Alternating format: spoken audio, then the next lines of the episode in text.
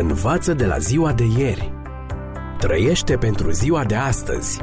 Speră pentru ziua de mâine. Ascultă emisiunea Timpul Speranței și vei căpăta speranță în ziua de mâine.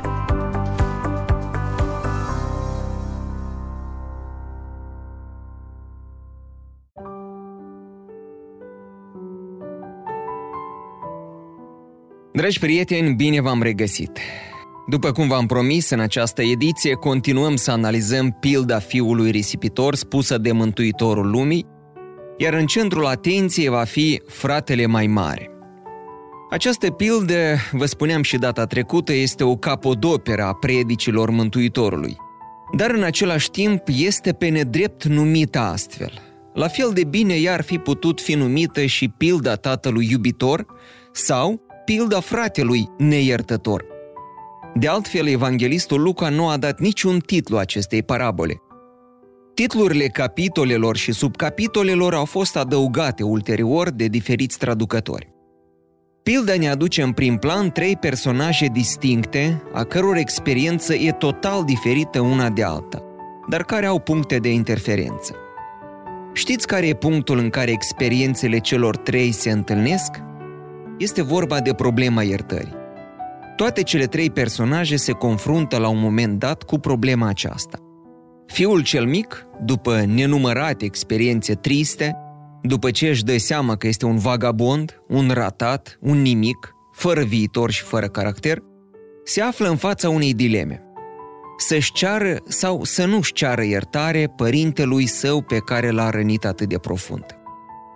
Din fericire, fiul risipitor, a cărui conștiință s-a bătătorit în anii petrecuți departe de Dumnezeu și de familie, în mijlocul plăcerilor de o clipă ale vieții, a știut să învingă mândria și să rostească acele cuvinte de adâncă pocăință. Tată, am păcătuit împotriva cerului și împotriva ta. Chiar dacă lipsește acel te rog iartă-mă, el se subînțelege. Problema iertării îl atinge și pe tatăl, cel jignit în autoritatea sa părintească, cel a cărui inimă a fost sfâșiată de ingratitudinea fiului său mezin, este pus în fața unei dileme. Să-l ierte pe fiul său care i-a produs atâta amărăciune, atâta pagubă morală și materială, sau să-i dea o lecție pentru toată viața, aplicând dreptatea. Tatăl știe însă să ierte, căci nu poate altfel – el iartă așa cum niciun om nu a făcut-o și nu o va putea face vreodată. Este o iertare care nu se rezumă doar la acoperirea greșelilor trecutului, ci una care cuprinde reabilitarea de plină a fiului întors. Haina cu care și acoperă fiul zdrențăros este simbolul neprihănirii cu care Dumnezeu îi acoperă pe păcătoșii pocăiți. Inelul pe care îl pune în degetul lui este dovada repunerii de pline în drepturi, iar încălțămintea pe care i-o dă simbolizează de plina libertate pe care i-o redă fiului său. Fostul fiu risipitor este primit și privit nu ca un fiu risipitor întors, ci ca unul care nu a greșit niciodată. Dragi prieteni, aici e minunea milei divine care ni se acordă nouă oamenilor păcătoși și nevrednici. După ce am trăit ani și zeci de ani în păcat, fără nădejde și fără Dumnezeu în lume, bagiocorind harul său și abuzând de binecuvântările sale, noi putem fi iertați și priviți ca și când n-am fi păcătuit niciodată. Numai Dumnezeu poate ierta în felul acesta. Și acum să trecem la fratele mai mare. El este cel de-al treilea personaj al pildei care se confruntă cu problema iertării din două perspective. Prima, ca unul care trebuie să-și ierte fratele mai mic, dar nu o face, și a doua, ca unul care, greșit fiind, el însuși are nevoie de iertare. De obicei, atunci când se comentează pilda, experiența fratelui mai mare trece pe un plan secund sau e neglijată complet. Dar să observăm că din cele 22 de texte ale parabolei, Opt versete sunt dedicate experienței acestui frate mai mare. Experiență care reprezintă un avertisment cât se poate de solemn pentru o anumită categorie de credincioși din Biserica lui Dumnezeu. Un amănunt care ne pune pe gânduri atunci când medităm mai profund la experiența celor trei personaje ale pildei este faptul că pe fratele mai mare nu îl întâlnim în desfășurarea dramei decât la sfârșitul ei. Și acum ne întrebăm, oare unde era el în anii aceia de criză a adolescenței prin care trecea fratele său mai mic? Unde era el atunci când mezinul familiei făcea acea cerere imprudentă și obraznică tatălui lor? Ce a făcut el pentru a împiedica tragedia care era pe cale să se întâmple? Să admitem că nu l-a putut împiedica pe fratele său să-și urmeze calea libertină pe care și-a ales-o. Dar ce a făcut el pentru fratele său în acei ani de tristă amintire, în care acesta trăia departe de Dumnezeu, departe de familie, în adânca mocir la păcatul. Dar când fratele lui mai mic a dat de greu, când a început să cunoască pe propria piele ce înseamnă sărăcia, șomajul, însingurarea, foamea și boala, ce a făcut pentru el? Desigur, se pot face multe speculații pe marginea pildei, mai ales pe marginea a ceea ce nu stă scris. Pentru noi însă faptul că acest frate mai mare nu apare nici când în desfășurarea dramei, decât la sfârșitul ei, iar atunci într-o postură complet negativă, faptul acesta ne spune mult despre caracterul lui. Dintr-un anumit punct de vedere, el are același spirit cu al lui Cain, care îi răspunde arogant lui Dumnezeu. Ce? Sunt eu păzitorul fratelui meu? Caracterul acestui om este cu totul opus aceluia al tatălui său. Dacă iubirea tatălui constrânge, cea a fratelui mai mare dă doar libertate de alegere. Probabil că atunci când mezinul era pe punctul să plece, fratele mai mare i-a spus rece, Frate, Ești liber să faci ce vrei. Ești mare acum, sunt banii tăi, ai viața ta, du-te unde vrei. Atunci când citim această pildă, mai ales în Evanghelia după Luca, capitolul 15, de la textul 22, vedem un prim amănunt. Fiul mai mare era la ogor în momentul întoarcerii fiului risipitor. O primă concluzie pe care o putem trage din acest amănunt este aceea că acest om era unul harnic, și foarte muncitor.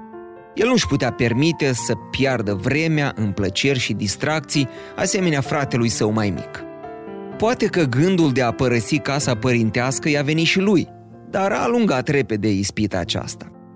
Era un om așezat, la locul lui, un om care purta greutățile familiei, preluând o parte din responsabilitățile tatălui, un om respectat de semeni, care făcea cinste tatălui său. Probabil că vecinii și cunoscuții îl lăudau pentru conștiinciozitatea sa, pentru spiritul său ascultător față de părintele său. Poate că îl fericeau pe tatăl său cu cuvinte de genul Ferice de tine că ai un fiu atât de serios și muncitor. El îți face cu adevărat cinste. Cu siguranță că aceasta era imaginea pe care fratele mai mare o lăsa să se vadă ani de zile în fața seminilor săi. Și poate că mulți ani ar fi lăsat aceeași impresie dacă nu ar fi intervenit momentul reîntoarcerii fratelui său. Acest eveniment reușește să scoată din ascunzișurile caracterului său întreaga zgură nevăzută până atunci. Venind spre casă, el aude niște sunete neobișnuite, sunete de muzică și veselie, pe care de ani de zile nu le mai auzise în casa părintească de la plecarea fratelui său. Ce s-a întâmplat mai departe, vă spun după o pauză muzicală.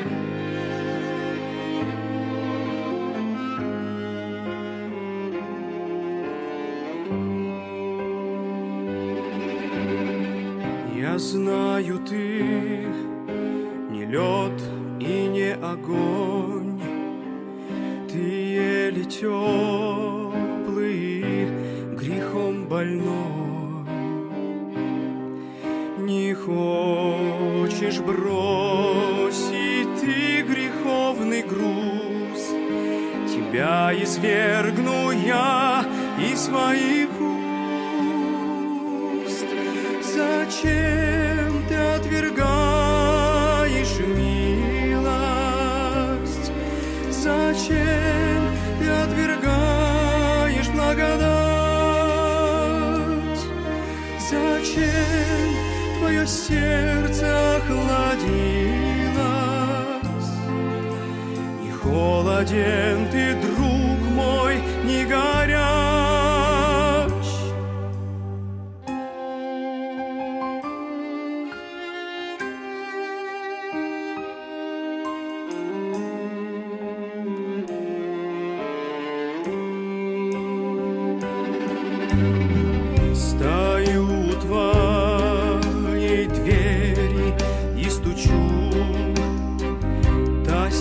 Santa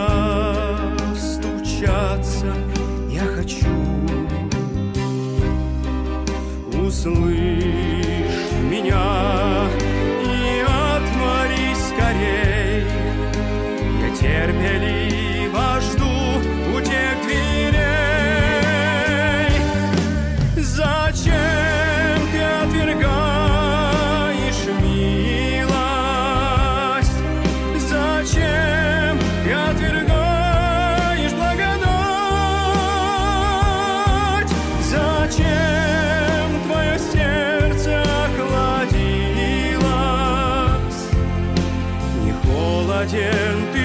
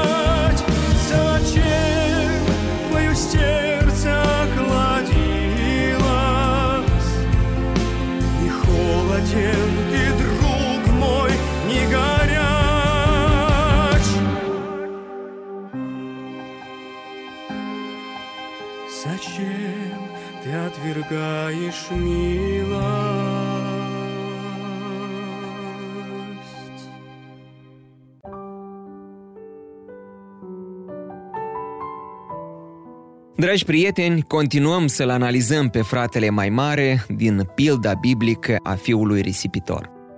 Vă spuneam că acesta se întorcea de pe câmp și venind spre casă a auzit niște sunete neobișnuite, sunete de muzică și veselie, pentru că s-a întors fratele mai mic. Când aude că în casa tatălui este sărbătoare, intuiește că fratele mai mic s-a întors. Și, reacția, se mânie și nu vrea să intre în casă. Din faptul că nu intră în casă pentru a vedea el însuși motivul bucuriei, ci intuind că fratele său s-a întors, și vrând să se convingă de acest lucru, îl trimite pe slujitorul său să-i aducă răspunsul. Observați, dragi prieteni, se observă deja primele pete negre ascunse până atunci ale caracterului acestui om care an de rândul a pozat ca fiind un om drept, cinstit, integru și bun. Când slujitorul îi aduce răspunsul care îi confirmă bănuiala, textul biblic spune că el s-a întărâtat de mânie. Nu știu ce vă spune această propoziție scurtă, mie însă îmi spune ceva important. Orice om are momente în care, pe drept sau pe nedrept, se mânie. Se mai întâmplă să te calce cineva pe bătătura de la picior, fără să vrea, și atunci nu-ți mai controlezi reacțiile și te mâni. Dar este vorba de o reacție trecătoare, după care îți pare rău de ieșirile tale necontrolate. Și părerea de rău, dacă este sinceră, va aduce în mod inevitabil și scuzele de rigoare. Dar atenție, a te întărâta la mânie înseamnă mult mai mult. Înseamnă a te mânia cu premeditare și a lua o anumită poziție ostilă față de cel pe care te-ai mâniat. Pilda spune mai departe că acest frate mai mare, după ce s-a întărâtat la mânie, nu voia să intre în casă, textul 28. Ce se întâmplă cu acest om? An de zile a lăsat impresia că este un om amabil, drept și cinstit, un om care făcea cinste tatălui său. Iată-l acum mânios din calea afară. Și pentru care motiv? Pentru că i-a venit fratele acasă? Avea acest om vreun motiv să se mânie? Unii vor spune probabil că nu avea niciun motiv. Din potrivă, el trebuia să se bucure că fratele său s-a întors acasă, iar familia era reîntregită. Da, așa ar fi trebuit să fie. Omul acesta era însă un om al dreptății, al corectitudinii. El a muncit zi de zi din greu pentru familie, în timp ce fratele său cheltuia averea părintească cu desfrânatele. El s-a lipsit de multe plăceri chiar nevinovate, în timp ce fratele său nu știa ce plăceri noi să mai descopere. El a stat cu tatăl său și la bine și la rău, în timp ce fratele său nu l-a sprijinit cu nimic pe tatăl său. Din punctul lui de vedere, fratele mai mare avea motive serioase să se mânie. Dreptatea cerea ca fratelui său să-i se dea o lecție aspră. Și pentru că lecția întârzia să vină, el se mânie cumplit. Dar în această ordine de idei, întrebarea noastră este pe cine se mânie el? Pe fratele său? Se pare că nu. Pilda nu relatează niciun dialog între cei doi frați. De fapt, mânia lui se îndreaptă împotriva tatălui său, pentru că el, tatăl, era cel care trebuia să aplice dreptatea și nu o aplică. Ați întâlnit vreodată oameni care se mânie pe Dumnezeu pentru că nu aplică dreptatea într-un caz sau altul? Mă gândesc aici la un exemplu biblic, Iona, profetul lui Dumnezeu, de la care avem ceva mai multe pretenții se mânie pe Dumnezeu pentru că nu a adus judecata promisă asupra cetății Ninive, asupra asirienilor în trecut. Cuvintele dure pe care fratele mai mare le rostește către tatăl său dovedesc faptul că mânia sa era îndreptată în primul rând împotriva acestuia. Și iată textul 29 și 30. Dar el, drept răspuns, a zis tatălui său, Iată, eu îți slujesc ca un rob de atâția ani și niciodată nu ți-am călcat porunca. Și mie niciodată nu mi-ai dat măcar un ied să mă veselesc cu prietenii mei. Iar când a venit acest fiu al tău, care ți-a mâncat averea cu femeile desfrânate, i-ai tăiat vițelul cel îngrășat și ai făcut sărbătoare. Sunt doar câteva cuvinte, dar ele descoperă tot întunericul sufletesc al acestui om, în aparență atât de amabil – de bun și de corect. Iată, eu îți slujesc ca un rob de atâția ani, spune fratele mai mare. Stimați prieteni, acesta este adevăratul spirit a slujirii lui. Se pune în mod firesc o întrebare. Era el rob sau fiu? Din punct de vedere biologic, el era fiu și încă era întâiul născut. Era cel care trebuia să preia conducerea familiei atunci când tatăl urma să moară era cel care avea drept la o parte mai mare de moștenire. Era viitorul preot al familiei. Dar ce trist! Sufletește acest om nu era un fiu, ci un rob. An de rândul, el nu a făcut decât să-și chinuiască sufletul, făcând eforturi chinuitoare ca să-i slujească tatălui său. Era fiu după trup, dar rob după spirit. Oare ce semnificație au aceste cuvinte ale fratelui mai mare? Nu cumva el îl invidia pe fratele său risipitor? Ar fi tânjit și el la viață libertină, la plăcerile de o clipe ale păcatului în care se bălăcise fratele său, dar nu el și-a impus să rămână, nu din iubire față de tatăl său, ci din respect față de sine și imaginea pe care dorea să o afișeze în fața semenilor câtă demagogie, cât fariseism și fățărnicie se ascunde în inima acestui om. Niciodată nu ți-am călcat porunca, spune fratele mai mare. Era adevărat? Da, stimați prieteni, după litera legii, acest om era un ascultător desăvârșit, un atent împlinitor al tuturor cerințelor și dorințelor tatălui său. Dar după spiritul legii, unde era spiritul poruncilor tatălui său? unde se găsea iubirea, îngăduința, înțelegerea, bunătatea, căldura pe care ar fi trebuit să le manifeste mai mult ca niciodată acum, la reîntoarcerea fratelui său pierdut. Da, acest om era un om corect, dar legalist și rece. Tot ceea ce depășea litera legii nu putea să încapă în inima sa rece ca piatră. Mie niciodată nu mi-ai dat măcar un ied ca să mă veselesc cu prietenii mei. Era adevărat acuzația. Dacă am citit cu atenție versetul 12, am observat că în urma cererii fiului mai mic, tatăl le-a împărțit averea ambilor fii. Cum putea atunci să rostească o acuzație atât de nedreaptă la adresa tatălui? Nu era averea tatălui și averea lui? De ce nu a luat din ea ce dorea? Cuvintele fratelui mai mare ne determină să ne întărim convingerea că acest fiu întâi născut nu se simțea fiu, ci rob.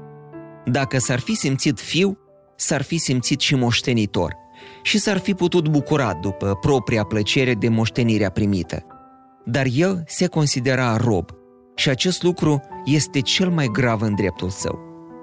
Să fii moștenitor de drept, întâiul născut, viitorul preot al familiei, și totuși să crezi despre tine că ești doar rob, să lucrezi ca un rob și să aștepți plata de rob, iată ce este cel mai dureros lucru care ți se poate întâmpla.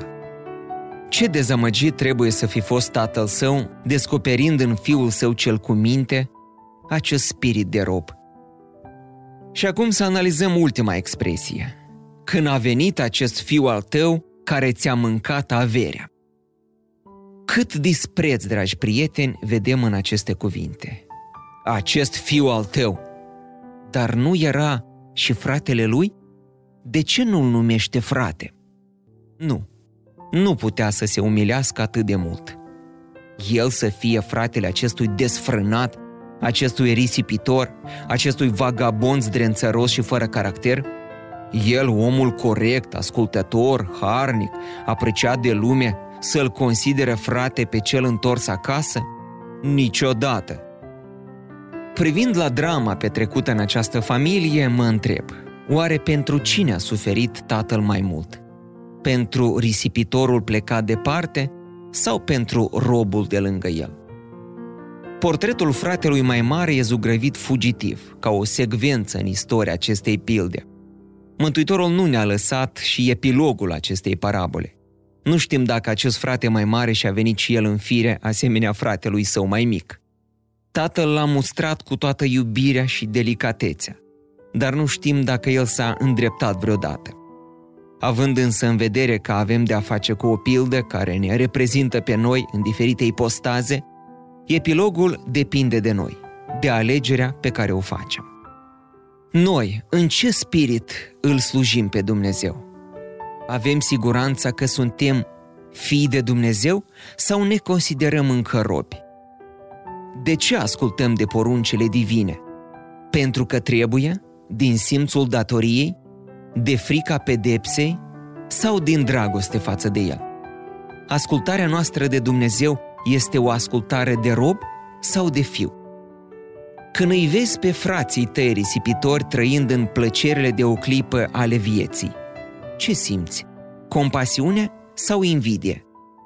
Iar când vreunul din acești frați mai mici își vin în fire și doresc să revină în casa părintească, îi primești cu bucurie sau cu dispreț? Și în final, cine suntem de fapt? Fii de Dumnezeu sau robi fățarnici care ascultă de Tatăl din frică și nu din dragoste? Învață de la ziua de ieri Trăiește pentru ziua de astăzi. Speră pentru ziua de mâine. Ascultă emisiunea Timpul Speranței și vei căpăta speranță în ziua de mâine.